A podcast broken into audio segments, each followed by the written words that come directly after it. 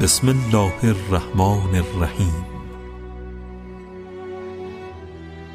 صحیفه کامله سجادیه اثر جاودانه حضرت زین العابدین امام سجاد علیه السلام یکی از جامعترین و ارزنده ترین منابع فرهنگی ناب اسلامی است که از مهمترین آثار بجامانده از این امام همام است.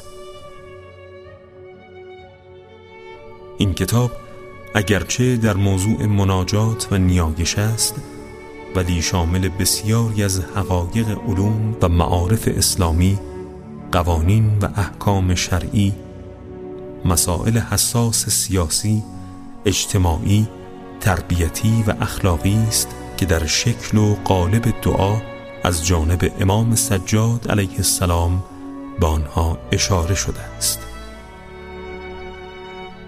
صحیفه سجادیه پس از قرآن و نهج البلاغه مهمترین کتاب مسلمانان است و اخت القرآن یعنی خواهر قرآن لقب گرفته است. انتصاب صحیفه سجادیه به حضرت زین العابدین علیه السلام مورد قبول تمام علمای اسلام و همه فرقه هاست و هیچ کس در این باره تردیدی ندارد. بسیاری از علما این مجموعه ارزشمند را از جمله متواترات دانستند که کمترین شکی در صحت و سندیت آن وجود ندارد.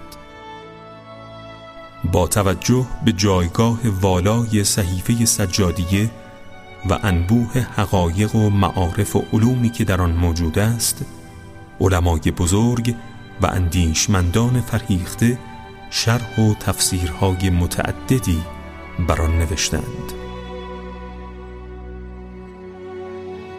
اینک به گوشه ای از دریای علم و معرفت حضرت امام سجاد علیه السلام در کتاب صحیفه سجادیه گوش فرا می